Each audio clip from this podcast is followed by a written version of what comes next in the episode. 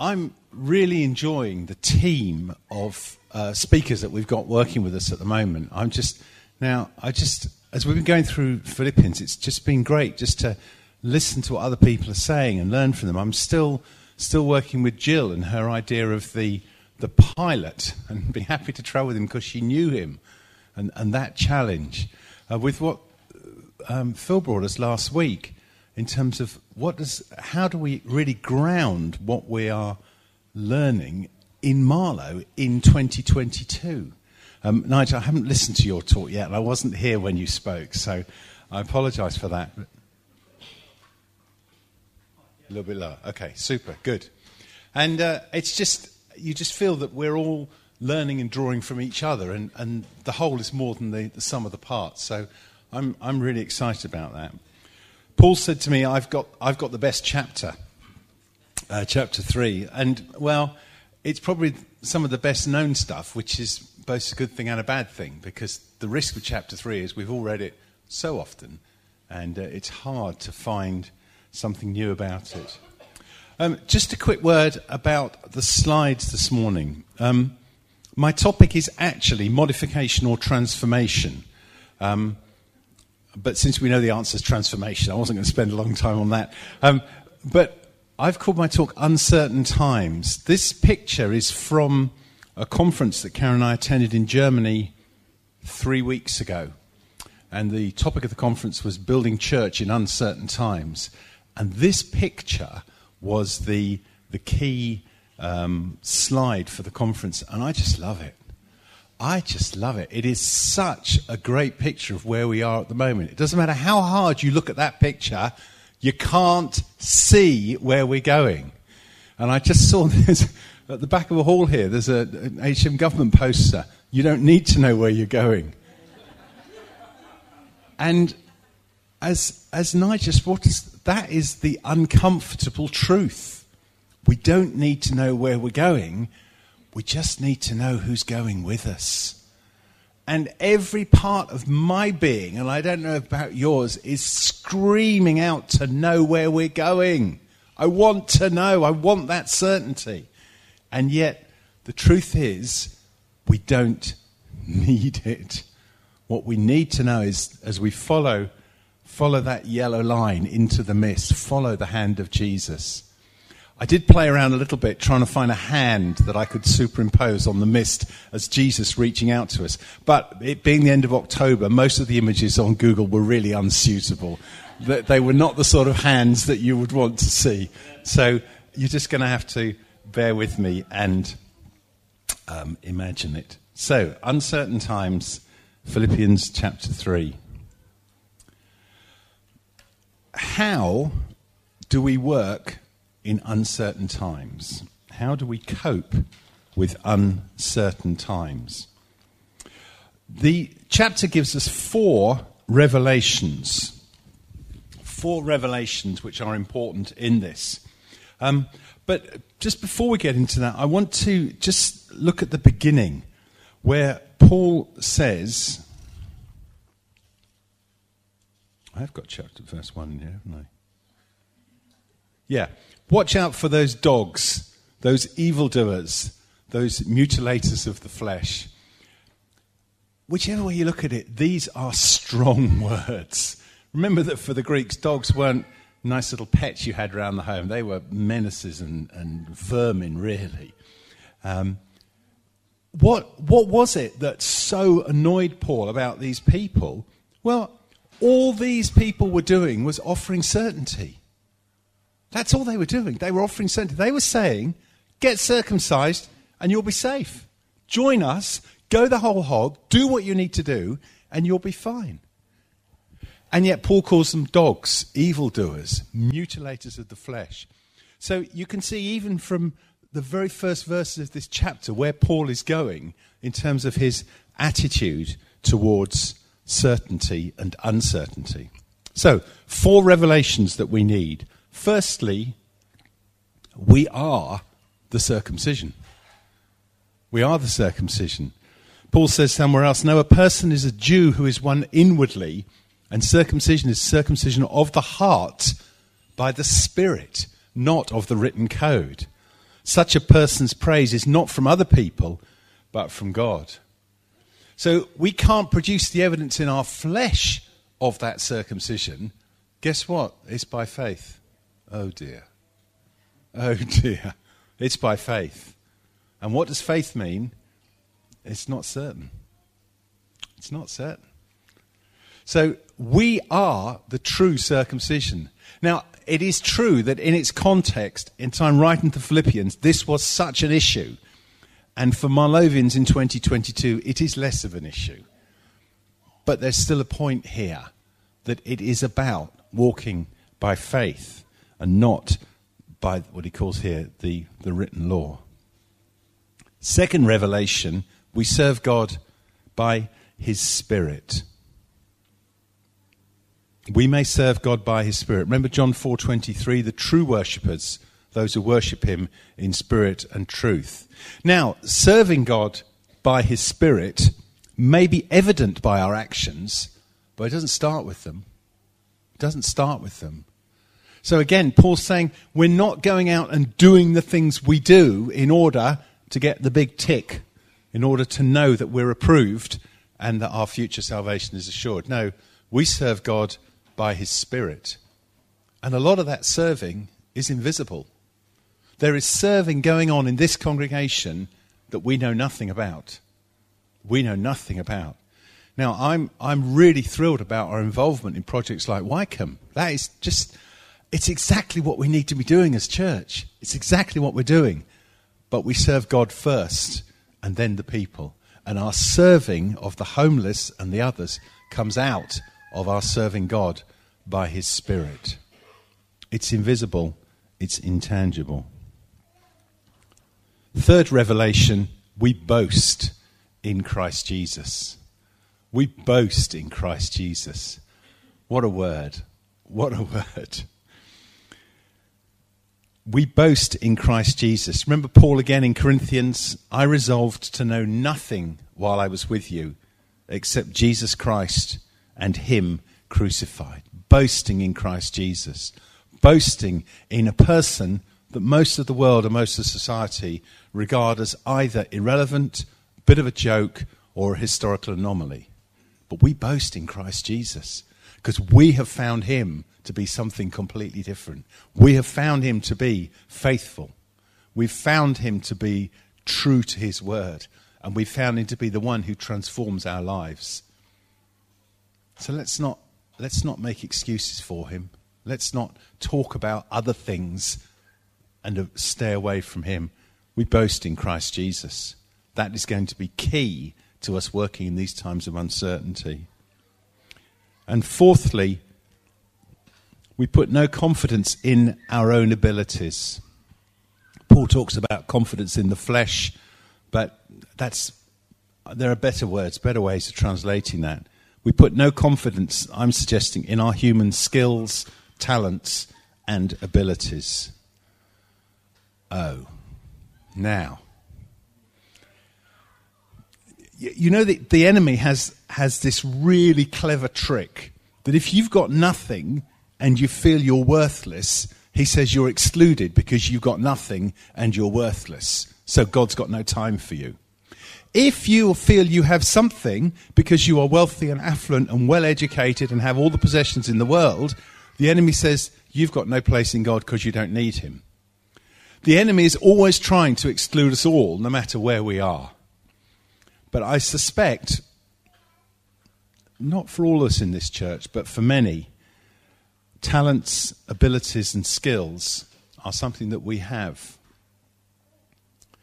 And this is the challenge that we face. Over the last, well, probably four or five years, I've gradually seen, one by one, the things that I regarded as safe and secure and things that could be relied on taken away. Politically, we all know where we are as a nation. Economically, the turmoil that we're facing at the moment is once again times that we've not been through before. And the economists, if they are truthful, will acknowledge that none of the old models work. because we haven't been here before. But the Bank of England will continue to push up rates by half a percent a month because that's what they do. They've no knowledge at all of what change that's going to make or how it's going to help, but they don't know what else to do, so they just do what they've always done. The government doesn't know what to do with the economy. There was this interesting uh, mini budget a few weeks ago, and a chancellor who said, I pay no attention to the markets. Interesting comments. But whichever way you look at it, the reality is we don't know where we're going. HM government saying you don't need to know where you're going. I suspect, I can't see what's written under it. I think it is because we don't know either. It's what's probably written under But, no, don't, I don't uncover it, John. I don't know what will happen then. Um, uncertain times. And personally, I've found that really, really challenging. Really challenging to look at what's happening in the stock market, to look at what's happening in my investments. And it's just thrown me back on this huge question where's your confidence? Where is your confidence? Can I trust in my own skills, talents, and abilities? And the answer is no. The answer is no. Paul clearly says we put no confidence in the flesh he goes on to say, though I myself have reason for such confidence. And he sets out the grounds for him why he thought, historically, previously, he'd been secure, and how that whole thing was completely turned on its head. We are in uncertain times. Things are being shaken that have not been shaken before. And the only way we're going to get through this shaking is through our relationship in Jesus. We want answers, but I suspect, as Nigel said, we don't need them. We don't need them. We need a faith in God.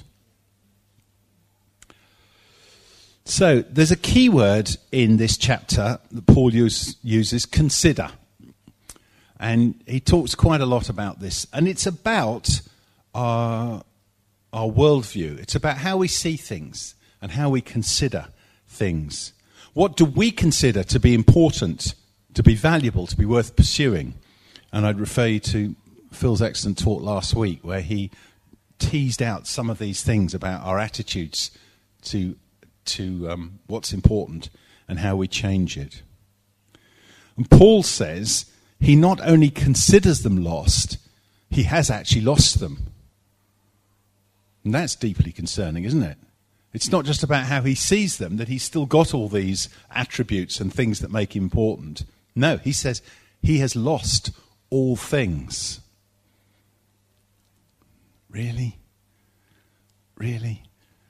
Not sure that's really where I want to go. I'm happy to hold these things lightly. I'm happy to consider them lost, but actually to lose them for the sake of knowing Christ, yes.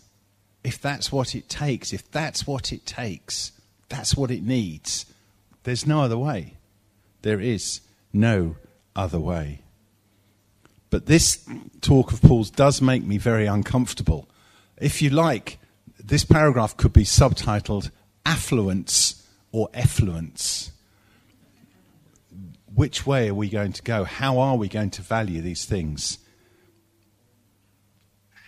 And he talks about a righteousness that comes from God and is on the basis of faith. That's what he's looking for. Not something he's built himself, but a righteousness that comes from faith. A faith I can't see, I can't hold, I can't put away somewhere safe, and I can't control. A righteousness that is the gift of grace. That is where he wants us to be. How do we know Christ? What does it mean to know Christ? What does that mean to put our confidence in someone who we've not met? What does it mean, really, to find that place of security in Him? Because we may think we have a strong relationship with God until things get shaken, until we are drawn into these times of uncertainty. And certainly for me, that's the time where I see, oh, that's not as strong as I thought it was. I don't actually have that relationship with God that I thought I had. It was God plus this, or God plus that, or God as an extra. I can't remember who it was who, described the form of most or many of our Christianities as the American dream with a thin veneer of Jesus. So, the Amer- in other words, we live just like our neighbours. We are guided by the same things, motivated by the same things. We move in the same things. And we just have this, this we go to church on Sunday, so we have this little veneer around the outside. That Floyd McClung, Holiness and the Spirit of the Age, well worth the read if you can still find it. The great Western dream with a thin veneer of Jesus. No, it has, we have to change. It's got to be different. We cannot go on like that because we are absolutely no good to Marlow if we look just like Marlow. If you can't tell the difference, there's no point. And the difference isn't really isn't in what we don't like and what we protest against and what we're negative against. No, no, no, no, no, no, no. The difference is out of the heart. We are speaking a different message and dancing to a different tune. Knowing Christ is not a modification of our behavior. Not a modification of our behavior, not doing things slightly better or being slightly nicer. It is a transformation of our core being. Paul talks about suffering, death, resurrection in that order. And Paul doesn't know what it's going to be. There's that great word, somehow, becoming somehow like him in his death, and so attaining to the resurrection from the dead. I want to know Christ. Yes, the power of his resurrection and participation in his sufferings, becoming like him in his death, and so somehow attaining to the resurrection from the dead. It's only through that dying to self that we're going to find one with Jesus, identifying with him and becoming like him. But there is a promise, a resurrection. There is that promise at the end. Verse 21 Who, talking of Jesus, by the power that enables him to bring everything under his control, will transform our lowly bodies so they will be like his glorious body. Last couple of weeks we've talked about going down. We've talked about the levels of humility that Jesus achieved so that he could be raised up and raised up above all powers and all authorities. And that's where we're going to. If we will sacrifice ourselves, if we will humble ourselves, if we will seek out that death experience, being like him in his death, we will be like him in his resurrection. It's a mystery, going down so that we can go up. How do we press on? How do we press on? Paul's encouragement here is to leave what's behind and press on. Now, nostalgia is not what it used to be, but we do love to look back, don't we? We do love to look back. And unfortunately, we simply can't. There is really not a lot of value in it. We can look back on God's faithfulness, we can look back on the good things that we've seen in our lives, but looking back as to the good old days, nah, that's gone. That has gone. We only have today and the promise of tomorrow. We press on by not settling for what we have. Not settling for what we have. Not saying, yeah, it's quite comfortable now.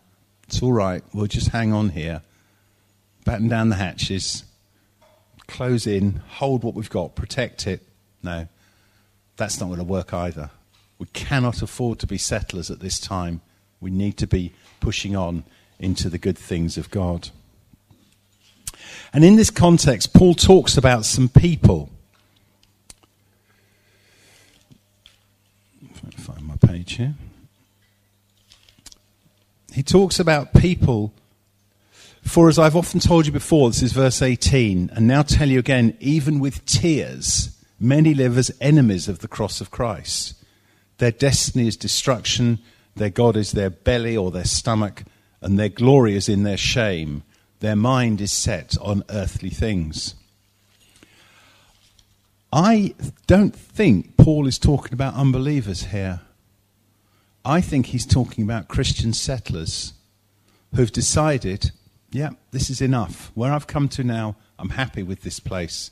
I'm happy to make it work here. And this final sentence is key to that. Their mind is set on earthly things, and then in contrast, but our citizenship is in heaven. And we've been talking about citizenship over the, the weeks we've been going through this book. Our citizenship is in heaven. Now, when it talks about destruction here, the Greek word apoleia is an interesting word. Colin touched on it a few months ago. It can mean a waste just as easily as a destruction. Um, in Mark 14, uh, verse 4, the perfume that is spilt on Jesus' feet, the word used there is apoleia. This is a waste. And similarly, uh, the wide gate that leads to destruction or a wasted life is a perfectly good translation of that from the Greek.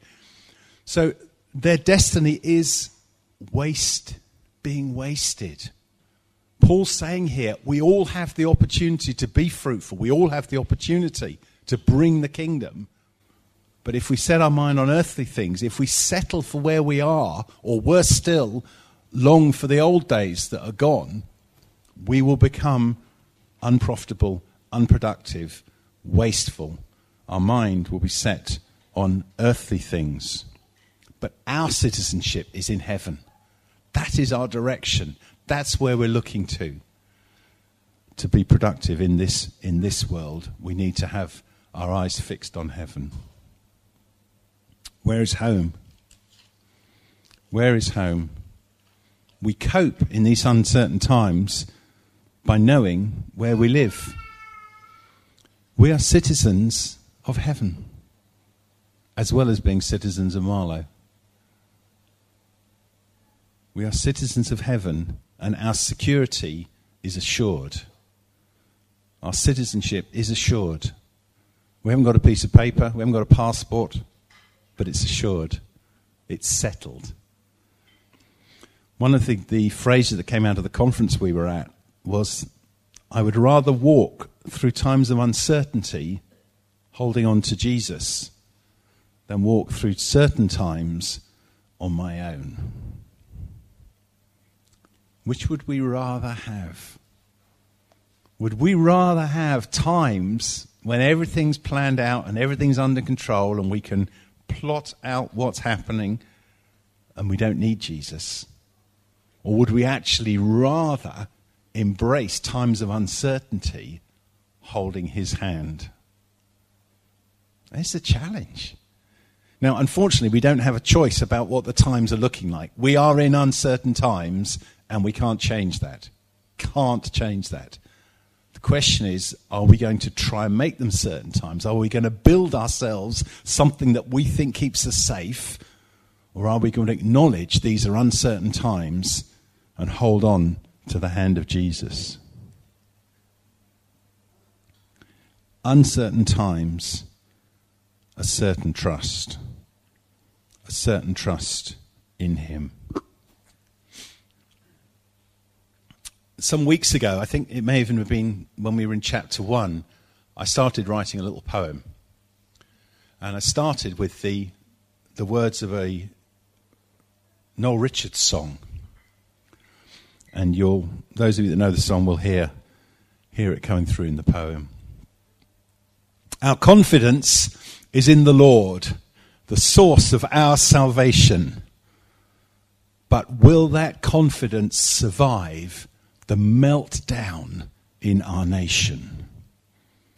When all around are gripped by fear and frightened by the view, where will I look to keep my peace if I don't look to you? For it is only in your love that I can stand protected. When investments let me down, and confidence runs out of town, when friends no longer stand their ground and job security turns around, war and sickness scream aloud, and evil publicly struts so proud, Jesus, is nowhere to be found. The Holy Spirit's gone to ground. From Father God, I hear no sound. How can I stand protected? The fog hides everything from view. The road ahead's not clear for me, but as I give my heart, I know you're stretching out your hand to me. I want the light to see the way and f- as I walk into the gathering night. But in your hand that holds me close, I walk by faith and not by sight. That's all I know to hold on tight and find my confidence in you, to choose to walk into the night and know that you will bring me through. He is our fortress. We will never be shaken. He is our fortress. We will never be shaken. He is our fortress. We will never be shaken. We have put our trust in Him.